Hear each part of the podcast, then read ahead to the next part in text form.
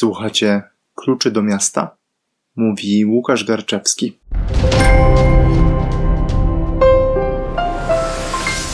Klucze do miasta to nietypowy przewodnik po mieście. Nie znajdziecie tu atrakcji turystycznych ani najlepszych knajpek. Zamiast tego przyjrzymy się razem tej części miasta, która często pozostaje niewidzialna, czyli funkcjonowaniu urzędu i miejskiej polityce. I razem poszukamy sposobów na to, jak zbudować lepsze miasto. Będę tutaj czerpał z moich doświadczeń we współpracy z Urzędem Miasta Poznania, który obserwuję jako poznaniak i któremu pomaga mi doradzam jako członek różnych ciał doradczych. Część poruszanych tutaj tematów będzie więc ściśle poznańska, ale będą też tematy ogólnomiejskie. I od takiego ogólnomiejskiego tematu zaczniemy ten cykl audycji, ponieważ niedawno odbyły się wybory samorządowe. Porozmawiajmy więc o wyborach.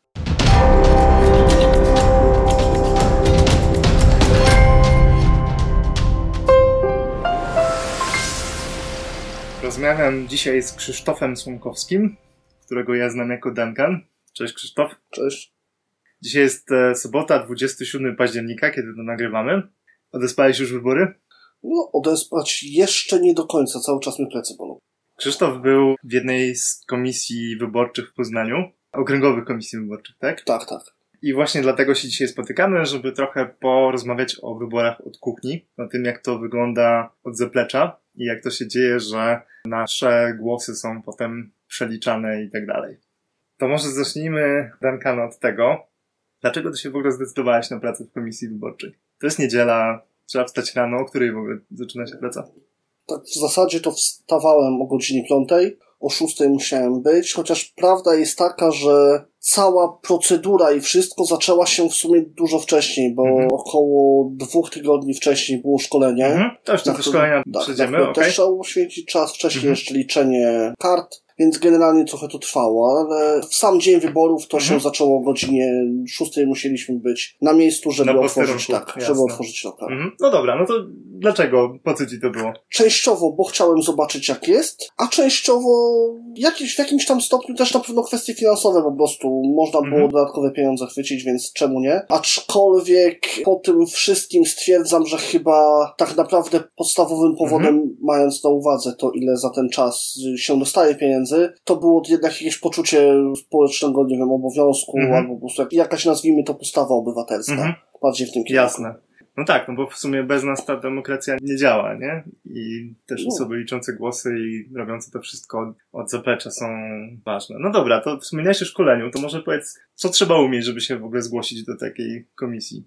Zasadniczo trzeba ogarniać procedury. To jest dość istotne ponieważ tak naprawdę nikt z nas nie ma czegoś takiego, że ktoś może nie mieć umiejętności, które są wymagane w pracy komisji. Wszystko w zasadzie, co potrzeba wiedzieć, jest zapisane w ustawie, jest zapisane w dokumentach, które są przedstawione na szkoleniu, więc nawet jeżeli przychodzi się na szkolenie kompletnie zielonym, bez styczności, mhm. nawet z jakąś powiedzmy administracją, formą Jasne. administracji państwowej, Aha. to i tak nie jest to absolutnie nic, czego nie byłby w stanie ogarnąć no ktokolwiek. Czyli mówisz, że nawet jeśli jestem takim sobie szeregowym wyborcą, zwykłym Kowalskim tak. czy zwykłą Kowalską i potrafię czytać ze zrozumieniem Dokładnie i tak. słuchać z uwagą, to po takim szkoleniu i przeczytaniu ustawy jestem w stanie bez, bez żadnego problemu. to obsłużyć. Super, no okej, okay, dobrze. E, w tym roku, po tych zmianach, które zostały wprowadzone do kodeksu wyborczego, były dwie komisje, prawda? Dokładnie. Jedna wydawała karty do głosowania. Uh -huh. Tak a druga potem liczyła głosy. I ty byłeś w tej pierwszej, tak? Tak, tej, dokładnie. Od wydawania kart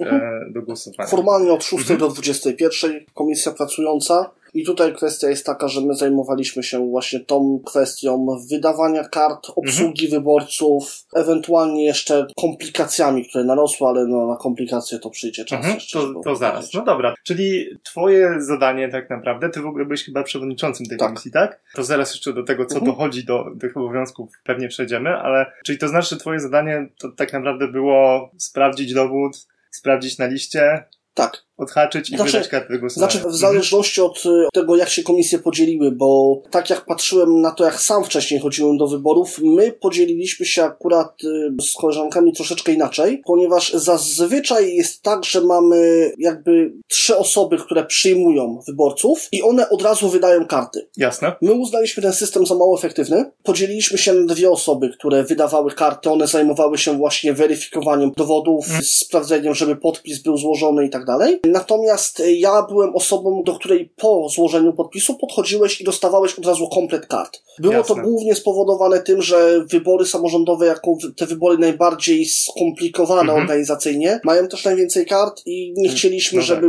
wynikł problem na zasadzie z rozpędu albo w natłoku, w pośpiechu wydaliśmy komuś na przykład, nie wiem, dwie karty do głosowania na prezydenta. Nam się dzięki temu systemowi udało to uniknąć, wszystko się elegancko rozliczyło i przede wszystkim nie powodowało to jakichś większych zatorów. Jak patrzyłem momentami na komisję obok, to z pewnym zadowoleniem przyznaję, że pomimo zdecydowanie wyższej frekwencji u nas, Mhm. u nich kolejki zawsze były dłuższe, także Okej. system się spisał. A powiedz mi, bo mówiłeś od 6 na nogach do zamknięcia lokalu, czyli No tak normalnie naprawdę do tak. 21, tak? Czy to jest rzeczywiście praca przez ten cały czas, czy są takie jakby momenty, gdzie jest nagle tabun ludzi, a tak Powiem poza tym to tak. czekacie? Miałem ze sobą butelkę Pepsi, w zasadzie dwie, i trzy burgery. Założyłem, że to mi wystarczy na cały dzień do zjedzenia. Zdążyłem zjeść w turbo pośpiechu jednego burgera. Cały dzień stałem, praktycznie usiadłem może ze dwa razy i to dosłownie na 2-3 minuty, bo to nie było tak, że ludzie przychodzili falami. To był cały czas wąż ludzi z paroma momentami 15-20 minut, kiedy chwilowo było ludzi albo przez chwilę nie było ludzi. Generalnie no, nasza komisja miała frekwencję 71%.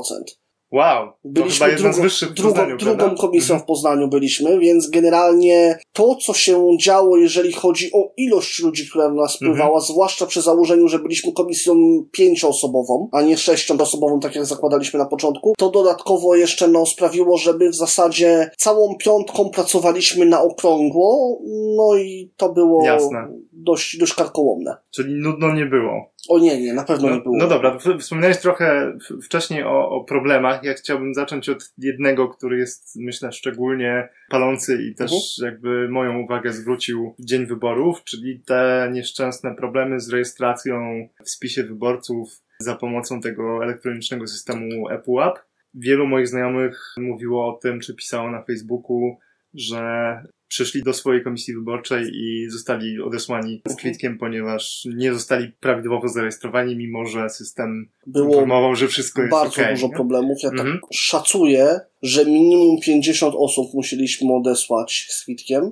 Znaczy, ja y, słyszałem różne opinie na temat tego, jak komisje pracowały, jak pracowali przewodniczący i przewodniczące tych komisji. Ja mogę powiedzieć z pewnym zadowoleniem, że starałem się postawić sprawę jasno. Nie było problemu, było pięć, potem sześć od pewnego momentu numerów telefonów, na które można było dzwonić. I ja mówiłem wprost, ja mogę zadzwonić, mogę się dobijać, ale to jest pół godziny bombardowania tych numerów. Jeżeli komuś się chce czekać przez te pół godziny, nie ma problemu, ja zadzwonię, dowiem się, co się dzieje. Natomiast od pewnego momentu informowałem też, że bazując na doświadczeniach z wcześniejszych dodzwonień się do urzędników, wiedziałem, że ludzie, którzy rejestrowali się poprzez ePUAP, dostawali zwrotkę taką, że bardzo nam przykro, nie zdążyliśmy obrobić tych wszystkich wniosków, które spłynęły, bo podobno spłynęło ich tak dużo. Nie chcę oceniać tutaj pracy urzędników, to, to jest jako e, Jasne. poza moimi kompetencjami, Mhm. Natomiast było sporo takich problemów. Bardziej irytujące, szczerze mówiąc, były problemy na przykład natury takiej, że była para wyborców, którzy mają kilka mieszkań w okręgu, w którym, którym się zajmowałem. No, I tam była sytuacja taka, że oni się przemeldowali. z jednego mieszkania do Z drugiego, jednego ale w mieszkania obrębie do- tego samego Ale w okręgu. obrębie na tej Mhm. samej ulicy. Kwestia była taka, że oni to zrobili dobre trzy miesiące temu. No, Kiedy ja się dodzwoniłem do urzędnika, bo ci państwo umówili się tak, wyrazili zgodę na to, że po prostu zostawiają mi PESEL swój, jedno i drugie, zostawili mi też swój numer telefonu z prośbą, żebym oddzwonił. jasne, czyli byli Y, jakby zdecydowani, Tak, że chcą byli, ba, byli bardzo, zagłosować. byli bardzo Mhm. zdecydowani, że chcieli zagłosować. Dostałem odpowiedź, jak się w końcu dodzwoniłem, że ci państwo figurują jako wymeldowani. Oni nie figurowali jako zameldowani, chociaż mieli dowody osobiste na nowy adres. I to, Wow. to, to był już totalny absurd. Inną perełką taką była Mhm. dziewczyna, która przyszła, ponieważ ona odstała swoje w urzędzie, ona miała papier, bo fizycznie złożyła wszystkie dokumenty, miała papier, że może głosować w zgłoszonym miejscu zamieszkania. Ja powiem tak, to była osoba dwudziestoparoletnia, byłem w ogóle tak ucieszony, że osoba z tej grupy wiekowej bardzo uparcie tak chce zagłosować, No. że na głowie stanąłem, żeby się dodzwonić. Udało się w końcu, ale Mhm. to było też dobre 20 minut do pół godziny czekania. No I co się okazało? Okazało się, że owszem, ona może głosować, ale w komisji kawałek dalej. Nie w naszej komisji, gdzie była przypisana z adresu, Czyli jakby źle ją do, przypisali. tak? dopisano ją do innej Tak. komisji. Mhm. Potem faktycznie, jak spojrzałem, to było dość ciekawe. Też mieliśmy w swojej tej liście dodatkowej, dopisanych w ostatniej chwili, parę osób, których adresy nie były w naszym standardowym polu Mhm. rażenia, że tak powiem. Mhm. Osobna kwestia jest taka, że ta dziewczyna, która była osobiście się zarejestrować i faktycznie ją się udało przekierować, można było sprawdzić, do jakiego lokalu wyborczego jest się przypisanym poprzez Mhm. wysłanie SMS-a Tak, na określony numer ze swoim Mhm. numerem PESEL. Tak, to słyszałem o tym. Ona przy mnie dostała zwrotkę, że nie jest dopisana do listy wyborców na terenie Poznania. Więc co, ona, co, ona, co ona, nie ona, było, to nie była prawda. to nie tak? była prawda, ona była zdruzgotana, bo, bo odstała swoje, bo ma dokument, bo chce głosować, a nie Mhm. może. I No. my zasadniczo na początku w ogóle polecaliśmy od pewnego momentu e, wszystkim wyborcom, którzy mieli problem, bo nie było ich na listach, żeby wysyłali numer, ale po tej sytuacji z tą panią Mhm. stwierdziliśmy, że no i tak będę się dobijał. Koleżanki się śmiały, że po prostu no jestem naczelnym telefonistą, a nie przewodniczącym, Mhm. bo generalnie jeżeli nie wydawałem kart, to po prostu wisiałem na telefonie i próbowałem się dodzwonić. Jasne, rozumiem. I powiedz mi, czy twoje jakby dodatkowe obowiązki przewodniczącego to było właśnie to, rozwiązywanie takich problemów, czy jeszcze coś? Rozwiązywanie tego typu problemów, no Mhm. i pełna odpowiedzialność związana z wszelkiego rodzaju papierologią. Moje podpisy widnieją na w zasadzie wszystkich protokołach. Mhm. Z racji tak małej grupy, my nie mieliśmy nawet szans się podzielić na te hipotetycznie obiecywane na samym początku dwie zmiany. Bo tak na początku Mhm. było mówione, To że... może ko- weźmy Mhm. w to, bo jeśli ja dobrze pamiętam, to pierwotny plan był taki, że ta komisja od wydawania kart, czyli ta, w której ty byłeś, Tak. Duncan, tak? Miała pracować w dwóch zmianach. Czy miała być jakby w dwóch częściach, tak? Tak. Pierwsza grupa bierze Mhm. przed południe, czy tam szósta do którejś, Tak. tak? A druga bierze... Mhm. Podstawowe kuriozum w ogóle, które wynika tutaj z tego wszystkiego jest to, że ustawowy wymóg jest taki, że na sali musi znajdować się minimum dwie trzecie komisji. Więc jeżeli na sali musi znajdować się przez cały czas minimum dwie trzecie komisji, No. to nie ma fizycznie, przepraszam, nie ma matematycznie możliwości pracować w dwóch zmianach, no bo no dwie trzecie to nie połowa. Czyli nie? mówisz mi, że te dwie zmiany, ten pierwotny plan, to dalej miała być jedna komisja? Uważam, że to jest z samego swojego początkowego założenia to jest bubel. Okej. To jest założenie hipotetyczne, które z tego co wiem, skusiło bardzo dużo osób. No tak, zresztą ja, Ja- tutaj tego nie powiedzieliśmy, O. ale to ja cię w to wpakowałem. Tak, ale, to, ale os osobna kwestia jest taka, że ja pytałem jeszcze u osoby, u której Mhm. składałem dokumenty, czy faktycznie oznacza to, że będę musiał być przez połowę dnia. Bo ja powiem wprost, przy mojej puli zarobków, jeżeli ja przychodzę na te hipotetyczne, powiedzmy nawet 9 godzin, jeżeli z tych 15 zrobić połowę, bo wiadomo, No. jako przewodniczący trzeba coś dopiąć i tak dalej, Mhm. to ta kwota, która była, jest, umówmy się, godziwym wynagrodzeniem. A jaka to jest kwota? W wypadku przewodniczącego to jest 380 zł.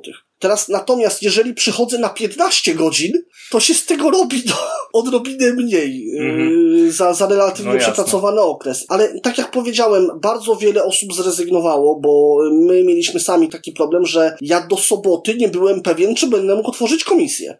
Ponieważ na początku była nas piątka, na szkolenie przyszła z czworo. Okej. Dziewczyna, która była piątą osobą, mieli się urzędnicy z nią skontaktować. Nie wiem, czy się kontaktowali, czy nie. Dowiedziałem się po dobijaniu się tak do urzędu w środę przed wyborami, Aha. żeby nie skłamać, No. że będę miał inną panią, tutaj przypisaną z puli rezerwowej już. Od tejże środy do soboty próbowałem się z panią skontaktować. Telefony, SMS-y, wyłączony telefon. Więc generalnie odbijałem się od ściany. W sobotę zacząłem już delikatnie panikować, bo doczytałem ustawy na tyle, że wiedziałem, że jeżeli będzie mniej niż pięć osób, mogę otworzyć e, komisję, Mhm. ale nie wolno mi wydawać kart. I co się wtedy dzieje z Wtedy tymi musiałbym- osobami, które chcą zagłosować?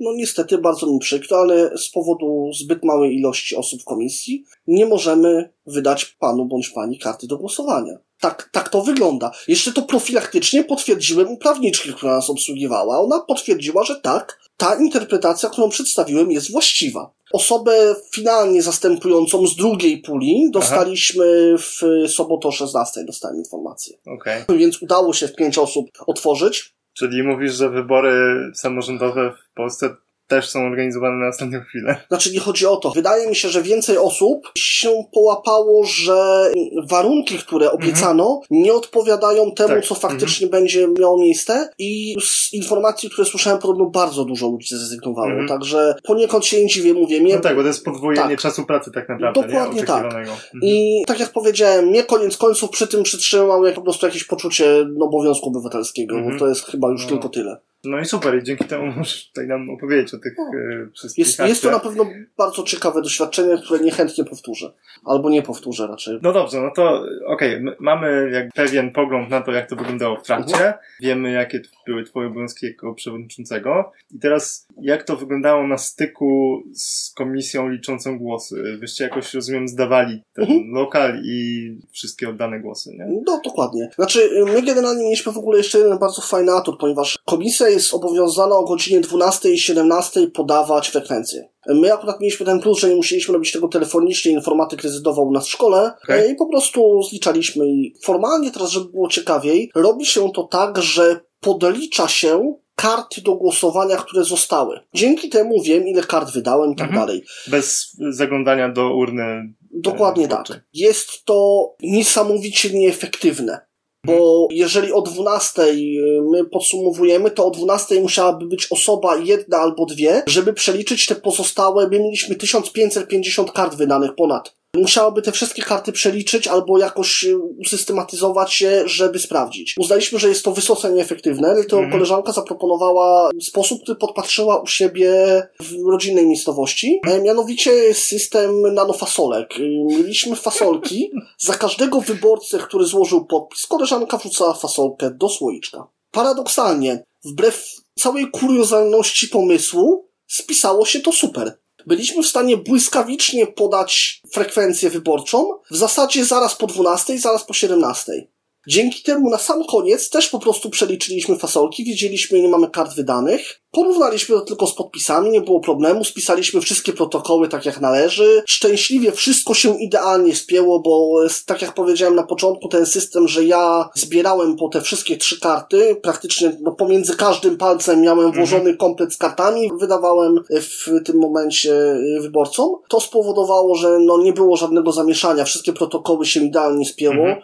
odpukać też dużym plusem było dla nas to, że nie mieliśmy żadnego głosowania z nakładką Braille'a, żadnego głosowania korespondencyjnego, Mhm. ani żadnego głosowania przez y, pełnomocnika. Co sprawiło, że nie musieliśmy tych osób dopisywać do protokołu.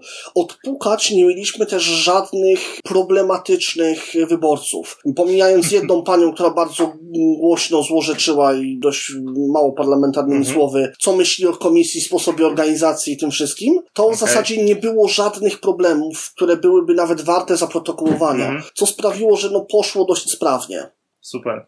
Klimat polityczny i może jakąś taką nieufność obywateli do państwa, o której w sumie żeśmy rozmawiali chwilę przed rozpoczęciem nagrania też, jest taka, że niemal przy każdych wyborach pojawiają się jakieś oskarżenia albo przynajmniej obawy o fałszowanie wy- wyborów, o, o jakieś nieczyste zagrania. I, I czy możesz nam powiedzieć, w jaki sposób na poziomie komisji przeciwdziałacie takim zagraniom, jak, jak ten system się broni przed próbami Znaczy, my jako komisja dzienna Mhm. zasadniczo nie mieliśmy na to absolutnie żadnego wpływu. Tutaj ewentualnie to są pytania, które bardziej można byłoby zadawać osobom z komisji liczącej głosy. Natomiast członkowie komisji do spraw przeprowadzenia wyborów zasadniczo nie mieli na to no, żadnego wpływu. Tutaj zasadniczo to, co było największym problemem dla nas, co kilkoro wyborców zgłaszało, dla niektórych wyborców nie było dość oczywistym, że po oddaniu głosu kartę należy złożyć tak, aby po wrzuceniu do urny nie było widać, na kogo się głosowało. niektórzy wyborcy były były dla przejrzyste. tych, którzy nie poszli Tak. głosować, bo w sumie to jest 40 tam parę procent ludzi. No dokładnie. Urny były w tym roku pierwszy raz przezroczyste. Przezroczyste, tak. Mhm. I problem był taki, że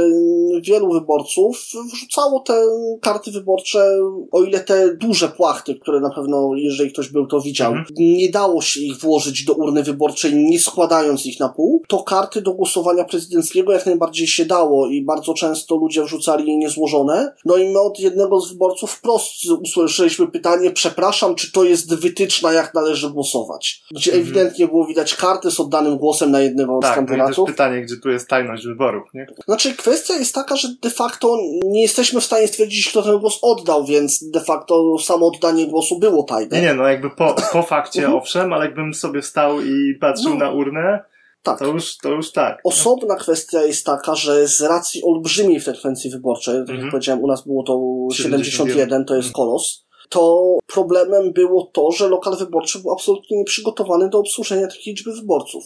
Pojemności, tak? Tak, kolejka była praktycznie non-stop sięgająca za drzwi. Dodatkowo do parawanów tak zwanych była ustawiona druga kolejka, bo trzy parawany nie były w stanie obsłużyć Mhm. płynnie tak dużej ilości wyborców. No w związku z tym zdarzało się u nas dość często, że wyborcy pytali wprost, czy oni muszą głosować za parawanem. No tutaj szczerze mówiąc nie wiem, czy jakoś pod sobą dołka nie kopię, Mhm. ale nie zauważyłem żadnych przeciwwskazań. Parawany są de facto z mojego punktu widzenia tylko elementem zapewnienia komfortu wyborcy. Jeżeli ktoś nie miał problemów z tym, na kogo oddaje głos i mógł głosować na parapecie, mógł głosować na jednym dodatkowym stoliku, który Mhm. ustawiliśmy, nie mieliśmy z tym absolutnie żadnego problemu i to w dużej mierze przyspieszyło Mhm.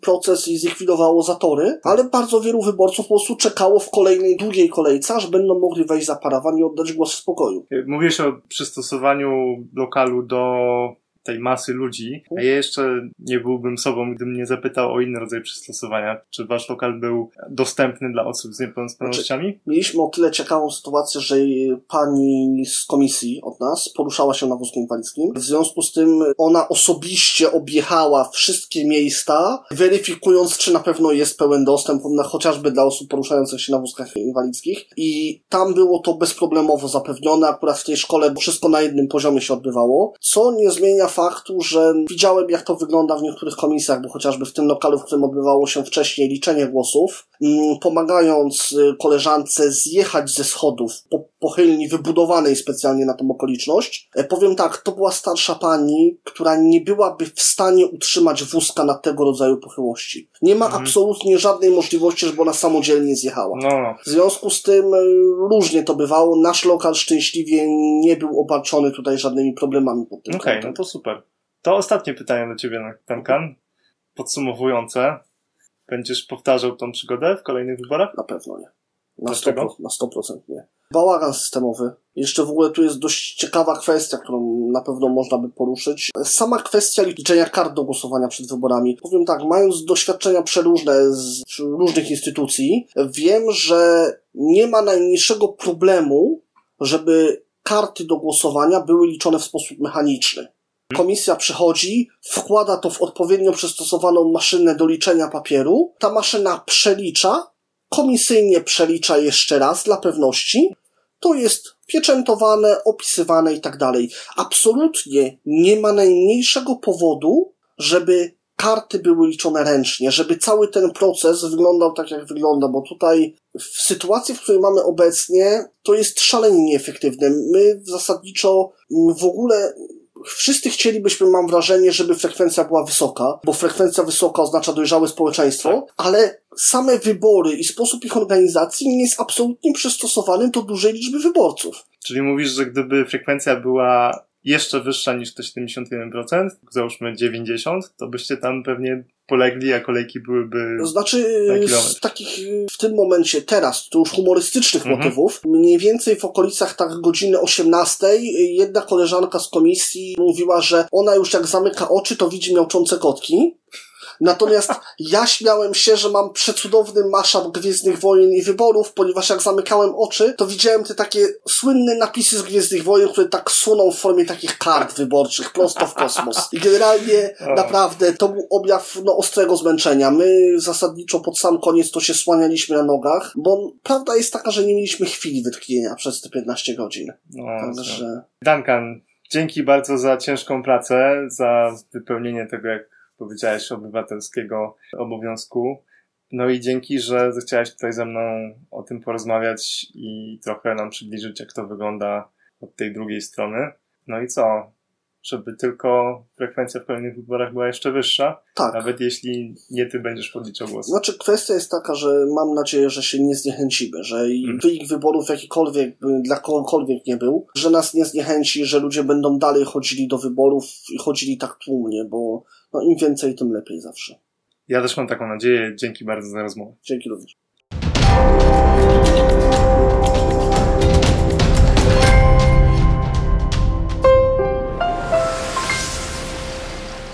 I jak Wam się podobają wybory samorządowe od kuchni?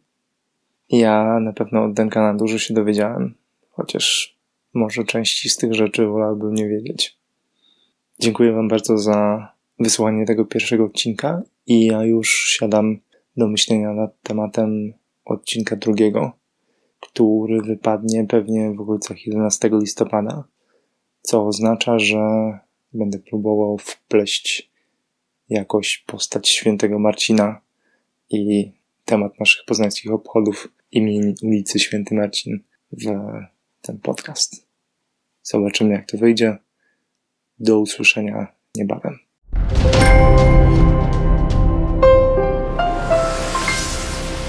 Słuchaliście Kluczy do miasta? Mówił Łukasz Garczewski.